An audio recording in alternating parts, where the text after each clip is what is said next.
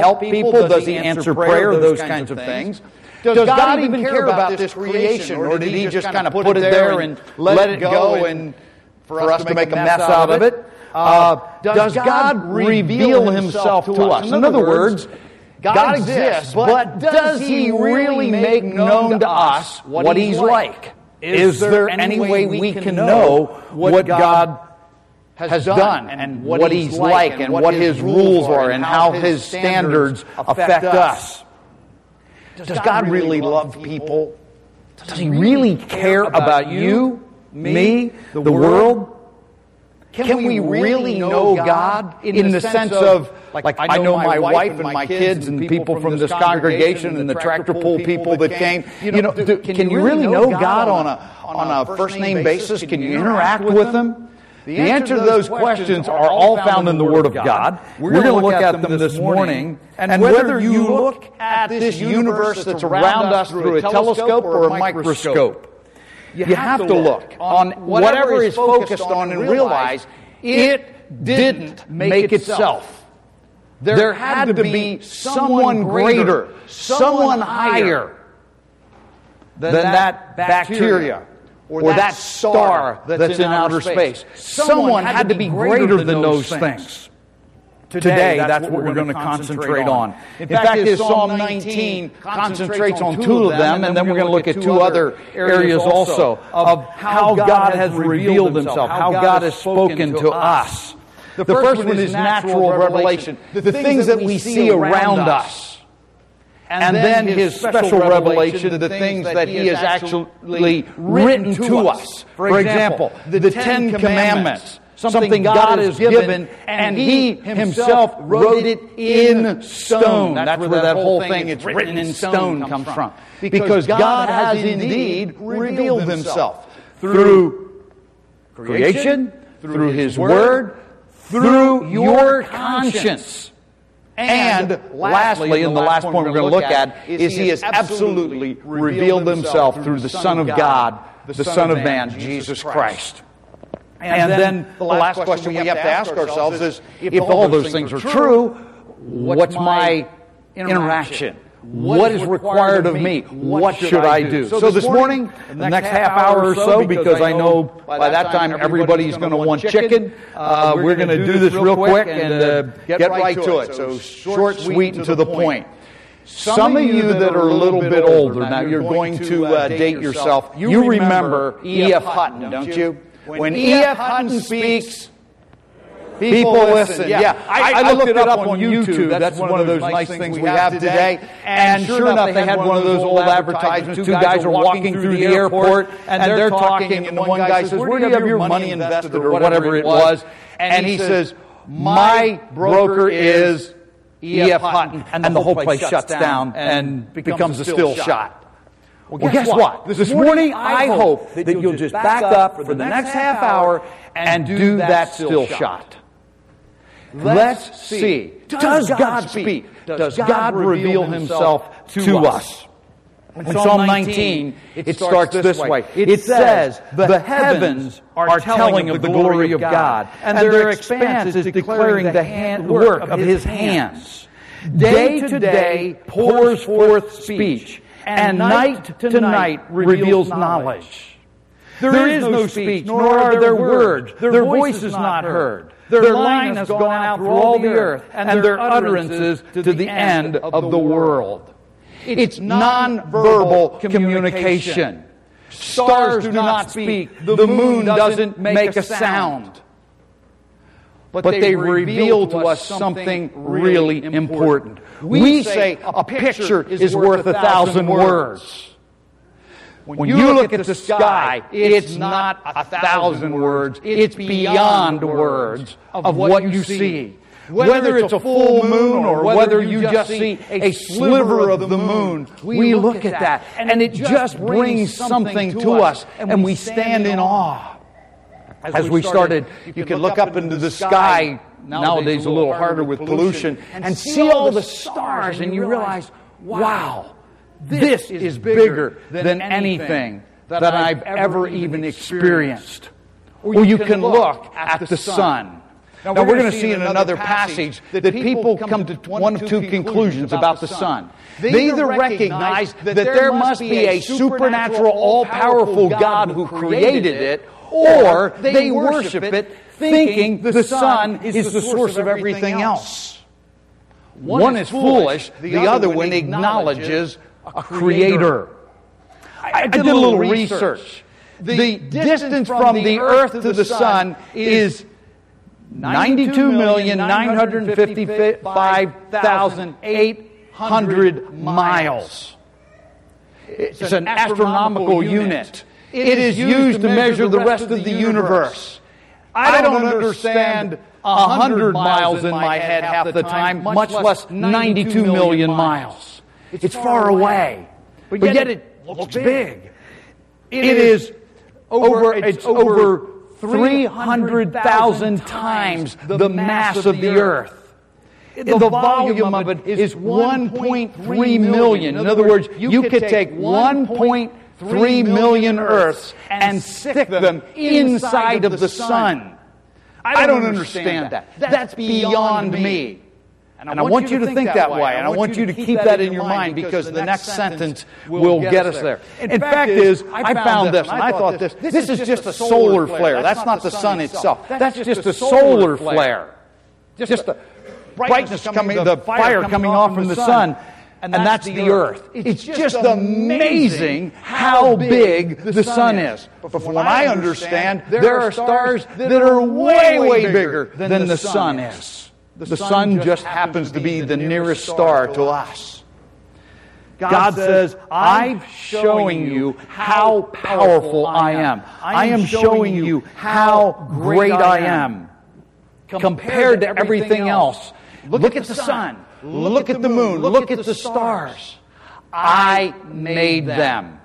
It's always the way it is. If you say, see a great piece of art, you realize that the artist had to be greater than the painting. If you see some mechanical marvel, you realize that the inventor or the person who put it together is greater than the actual piece of equipment. That is, unless it's a garden tractor.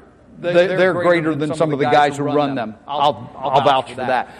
Joke there, folks. Just keep, it for that. But, but the, the point is, the, the, the, the, inventor, the one who brings it into fruition, is greater than the object itself. And that is the way it is with our whole universe. We don't know the ends of the universe. It's there.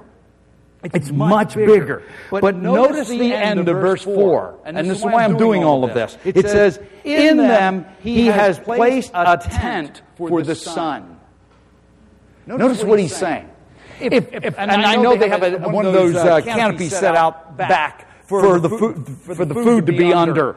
But, but the tent is always way bigger than the people that are in it. And he is saying, think about this. The sun is the biggest object in the sky, but there is a tent just for the sun. It's so much bigger than the sun. I remember, and I thought about this, and this is really silly. It's kind of stupid, but it tells you where I came from. Growing up in the farm, we were a little naive and not really up with it. I remember seeing jets flying over our farm, and they would leave those white uh, uh jet trails. And I looked up there and I'm thinking to myself, and I seriously thought this. I don't know how old I was, but I was young. Like, you know what? Those jets are so small that I'm not even sure a teddy bear would fit in them you, you know, what? And, and, and now, you know, and then eventually I found out jets are really big things. I had never seen a plane up close. All I'd ever seen them is thousands of feet in the sky. Think about this. God is saying, you see the sun. People worship the sun because it's the greatest influence. You can't go anywhere when the sun is shining without feeling the sun or seeing the effects of the sun or the shadows made by the sun. You can't see that. But God is greater than that. Is there a God? Yes. He's the creator. Has God revealed himself? The answer is yes, he has. In fact, is when you go to the New Testament, you will find that in Romans chapter 1 verse 20 it says this, For since the creation of the world, His, that's God's invisible attributes, His eternal power and divine nature have been clearly seen, being understood through what has been made, so that they are without excuse. If you never had a Bible, if Jesus Christ had never come to earth, if you didn't have a conscience, you would still be without excuse to know that there is a God who shows us something about himself. He says here two very specific things. eternal power, miraculous power. We know from science that everything that you see came from something else. Well, you take that the whole way back, and everything you see had to come from somewhere. It had to have a first cause. There's only two possibilities. matter and energy always existed, which defies everything we know about science, or there was someone supernatural who brought it into existence. One makes no sense. biblically nor scientifically. The other one says, I can't explain it because I can't fully explain God, and I'm not going to try to do that. I'm just saying, this is what I can observe. This is what the Word says. I can feel the sun. I can see the sun. And I realize that everything I can see, everything I can experience came from someplace else. And whoever created it had to be greater than the object itself. The fact is, the Word of God in, in Psalm 19 goes on in verse 5 to say, I'm talking about the sun, the biggest thing in the sky that you cannot ignore. He says, which is as a bridegroom coming out of his chamber. It rejoices as a strong man to run his course. Its rising is from one end of the heavens to the other, its circuit to the other end of them. There is nothing hid from its heat. Now, you may not understand what it means a bridegroom coming out of his chamber. You go, what in the world is that talking about? In Jewish weddings, they're a lot different than ours. What, what really would happen is the bride and groom would go into the bridal chamber, and when they close the door, they're married. They disappear, and then at their discretion, they come back out. Now, that'd freak you out if you think about that for a while. It'd kind of be freaky. All your friends are out there having a big reception party, and, well, anyway, you understand. But they disappear, but you expect they're coming back. That's, That's the sun. It, it disappears every night, but yet, it comes back up every morning. The moon does the same thing. And then it says it rejoices as a strong man to run a, a race. Well, strong man is one of those Olympians who didn't start and get halfway through the race and say, you know what, why am I running? I can walk. Why do I even want to try to get a gold medal? I'll just kind of go sit in the stands. No, this, this is the guy who's trained and he is strong and he is in shape, unlike me and probably most of you. And he's doing everything he can do to get to the end.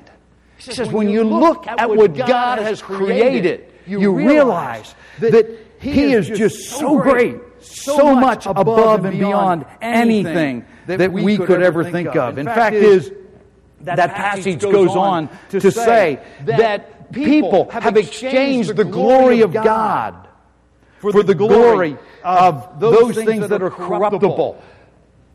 objects, animals, birds, crawling creatures, and they started to worship them. And in verse 25 of Romans chapter 1, it says this For they exchanged the truth of God, that He is supernatural and all powerful, and He created everything. They exchanged the truth of God for a lie, and they worshiped and served the creature rather than the Creator, who is blessed forever and ever. And God says, and when people did that, I gave them over to do whatever they want. And he mentions two very specific things there in that passage, which we're not going to get into, but one is idolatry. They started worshiping the creation. The other is homosexuality, which is simply a distortion and a perversion of the way God created things. He makes that very clear. So God reveals his supernatural power, his deity, in the creation that He's made. From the smallest to the universe. All, all, all of them from beginning to end. But God also reveals himself in the Word of God. Most of the rest of Psalm 19 concentrates on that. We're not going to spend a lot of time on it, but this is what it says. As the dominant feature in the sky is the sun, we just looked at that. The dominant feature in the Word of God, especially in the Old Testament, is the law. And we keep coming back to it. Keeping the law will not save you, by the way. It's impossible. In fact, there's nobody has ever kept the law. I've mentioned this many times, but for you, those of you that don't come here often, I have had people say, well, to, to, to go to heaven, you have to trust Jesus and keep the Ten Commandments. And I always challenge them, oh, oh, that's very interesting. Name me the Ten Commandments. Nobody has ever gotten more than six of them. One lady told me she got seven. She had repeated one of them twice. And then she got mad at me, but I pointed out, I'm like, no, you repeated that one twice. But you know what? Nobody has ever kept the Ten Commandments. But what are they? They show to us, reveal to us God's standard. They show us what God expects from us. And, and they, show us that we can't make it on our own. The New Testament makes it very clear that the commandments, the Old Testament law, including the commandments, were given so that we would realize we are not good enough on our own. We could never work our way to heaven. We could never be good enough. But we have to, by faith, trust Jesus Christ and Him alone. That's, That's what, what the Old Testament, Testament law was given for. In, in fact, is the next several verses in Psalm 19, it says, The law of the Lord is perfect. It gives us direction to restore our soul. The testimony of the Lord is sure. It warns us of those things that are not wise because then it goes on to say, making the wise, the, the simple wise. Verse 8 goes on to say, the precepts or the teachings of the Lord are right. They rejoice the heart. Think about this, and you know this is true. When you do things God's way, life is a whole lot easier. Try sinning. Try to buck the system on a regular basis. It's a hard life. Sin has consequences. And it comes back, and we have to deal with them. It goes on to say in verse, uh, the end of verse 8, the commandment of the Lord is pure. It enlightens the eyes. When God says, here's an obligation, it gives us wisdom and insight. We can see things clearly. Then he goes on to verse 9 to say, the fear of the Lord is clean, enduring forever.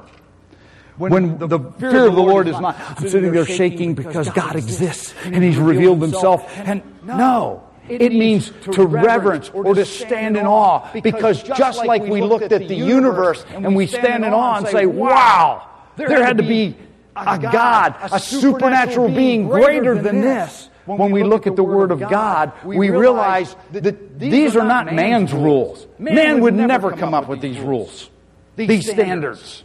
Man would never do that. Because man would put a, a little glitch in there that says, but if you can't quite make it, you're okay anyway. The, the Word of God just simply doesn't do that. It just says, hey, you either keep them or you're condemned.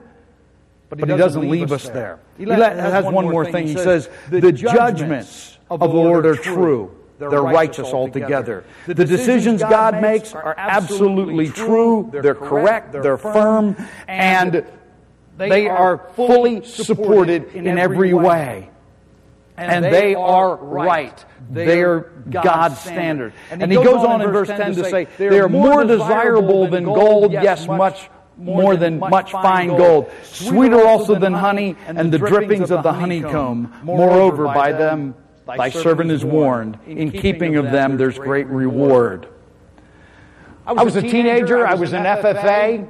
And uh, I was in vo-ag at Lower Dauphin High School, and we all had to have projects. And I decided beekeeping is going to be one of my projects. We all had, me and my brothers had dairy cattle. I decided beekeeping is the right one. Our one instructor was a beekeeper, and I literally went in the shop. I made a, a hive and all the all the trimmings to go with it.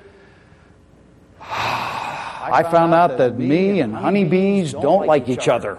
Now, I like honey, and I like honeycomb, and I like all of that. But you know what? Within one year, I told my brother, and he did become a beekeeper. He could deal with the stings and everything else. I couldn't.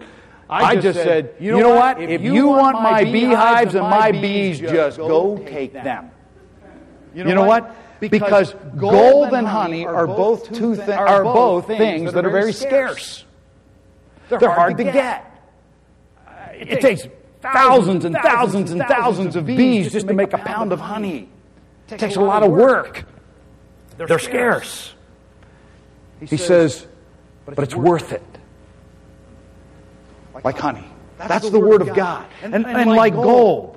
Uh, a few months ago, probably six months ago now, um, a, a guy from um, Garden Chapel here passed away, and I was made his uh, uh, administrator uh, for his house. And I knew that he had a gold coin. He had a coin collection, but he had one gold coin, and his friends knew there was a gold coin. And I was in charge of getting all this stuff taken care of. And I'll tell you what, I searched that house high and low, and I knew there was one gold coin. I had no idea where it was. I didn't know if I had found it or not because I didn't look through everything.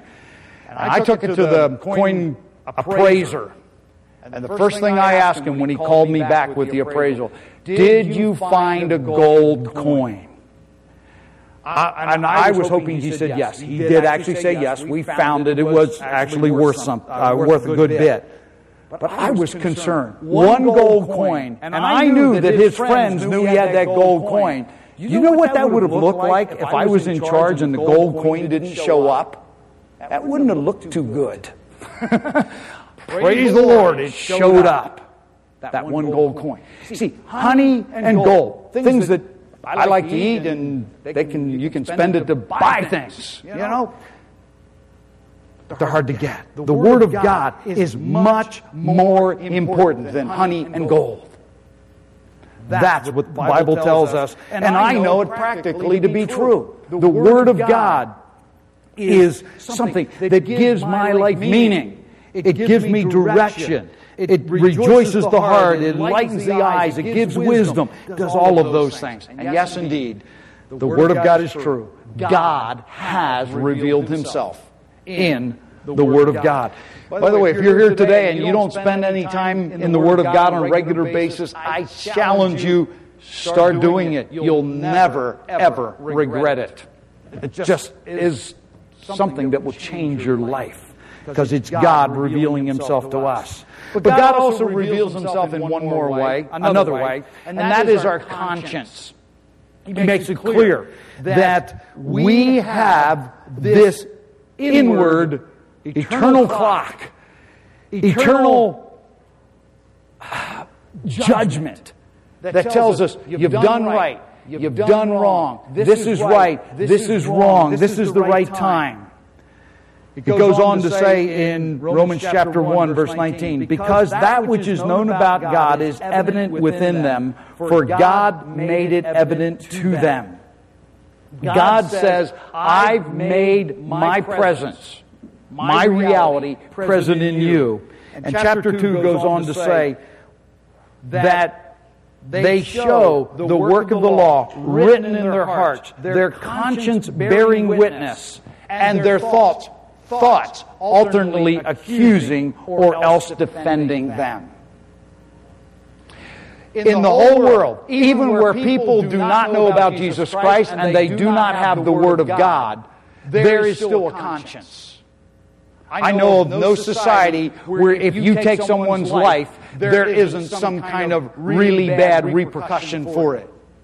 I know of no society where if you take something that belongs to someone else, that you're not going to pay a price for that. See, there's a conscience. People know right and wrong. They know those things. Why? Because they're Christians? No. Because they have the Bible? Nope. Because they understand everything about God? No but because God has built that in to every single person.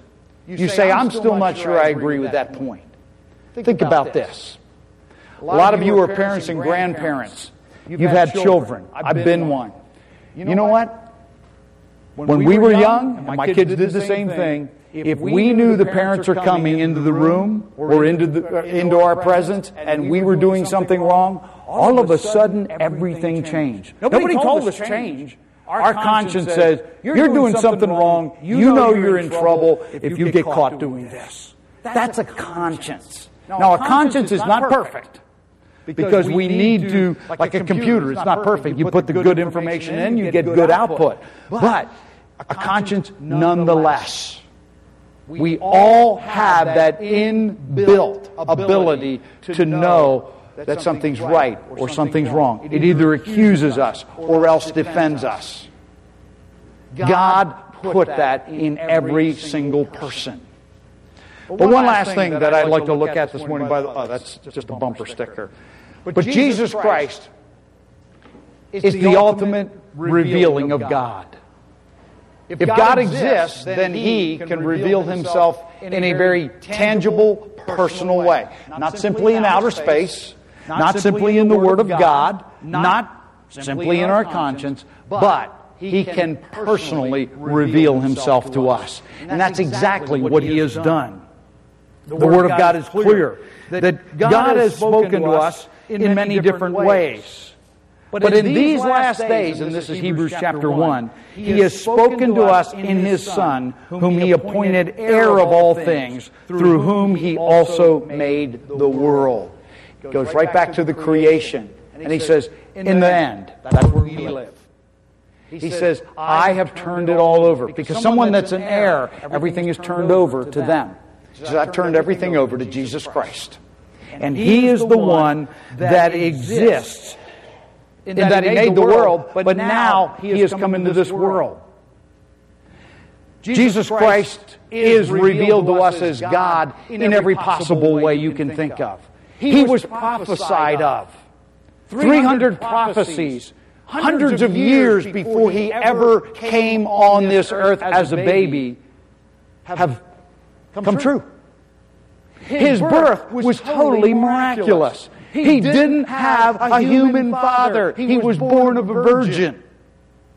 His life was like no other. He had no sin. He didn't sin. I can't imagine raising him. A kid that doesn't have any sin? I don't imagine that. His teachings, the religious leaders of his day, said he teaches with, as one who has authority, not as the scribes and the Pharisees. Why? Because his life backed up what he said. He didn't pull punches with them. He was gracious and merciful to those who were sinners, but those who butted heads with him, wow. He stood his ground and looked them toe to toe and nose to nose and just told them they're wrong. Called them whitewashed graves for all things. So, you know, on the outside you look good, on the inside you stink. That's what he did his life, his ministry, every possible thing, his death. He didn't commit suicide. They were nailing him on a Roman cross.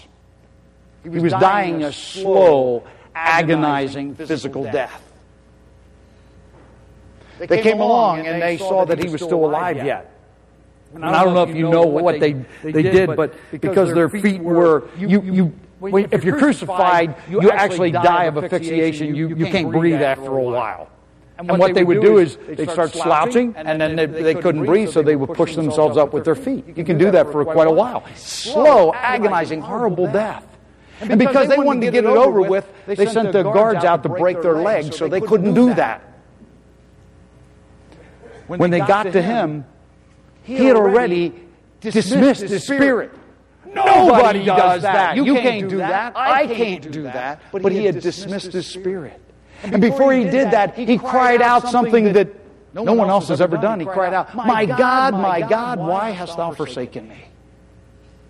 Wow. A death unlike any other death.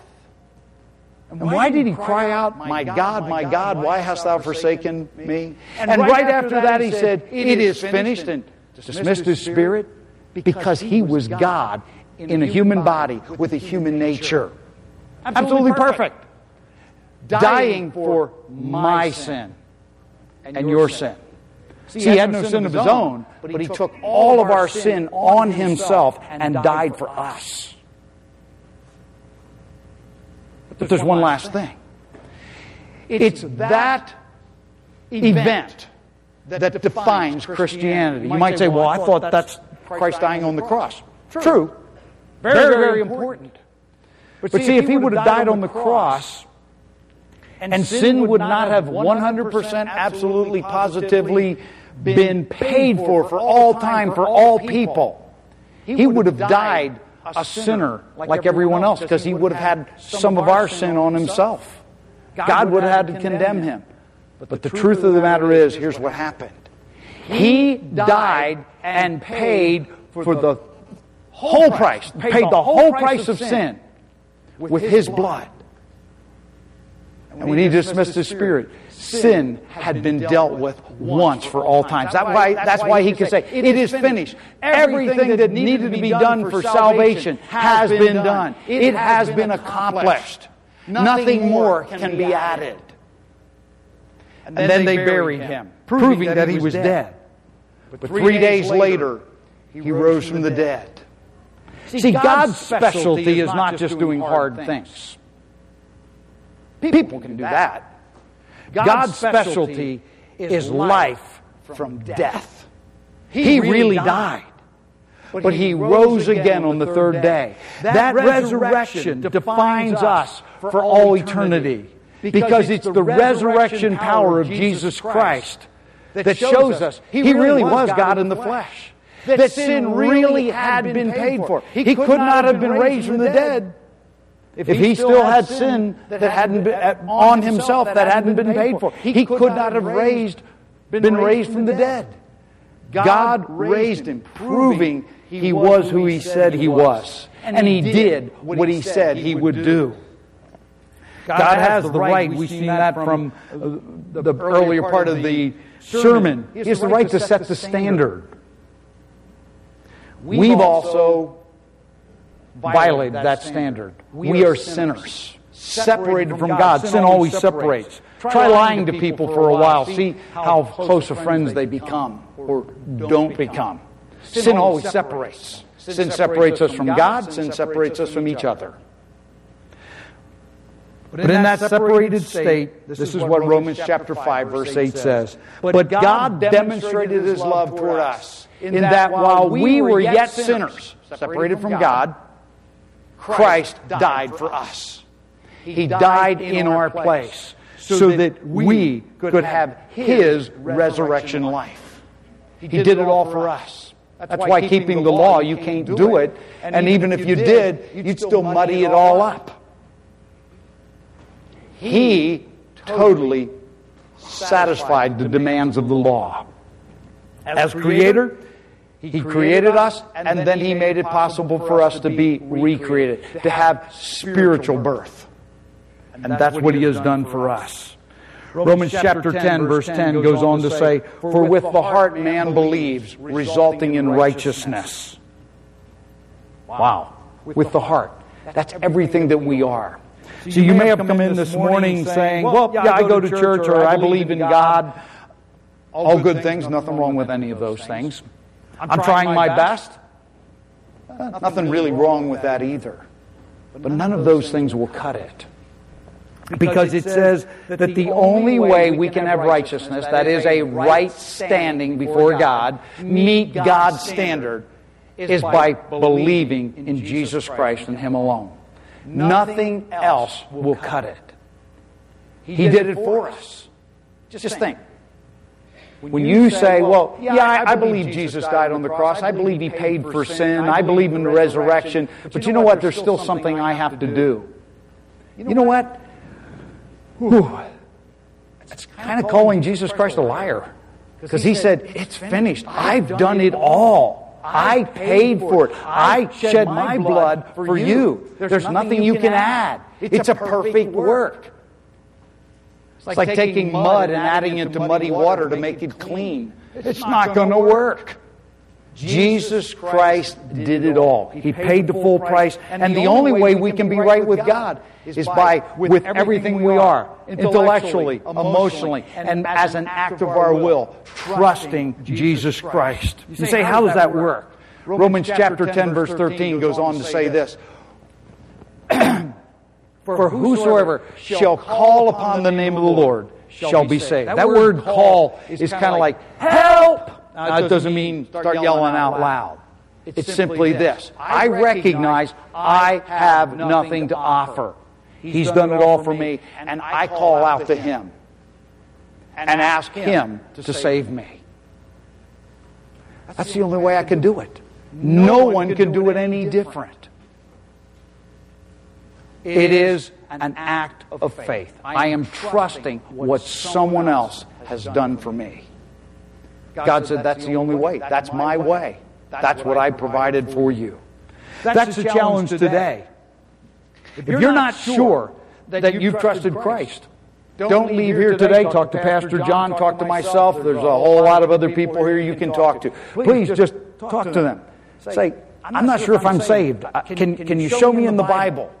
By the way, if you get somebody that doesn't know what they're talking about, they'll probably say, Go talk to Pastor Paul. Come on over to the tractor pull, talk to me. I'll be glad to talk to you.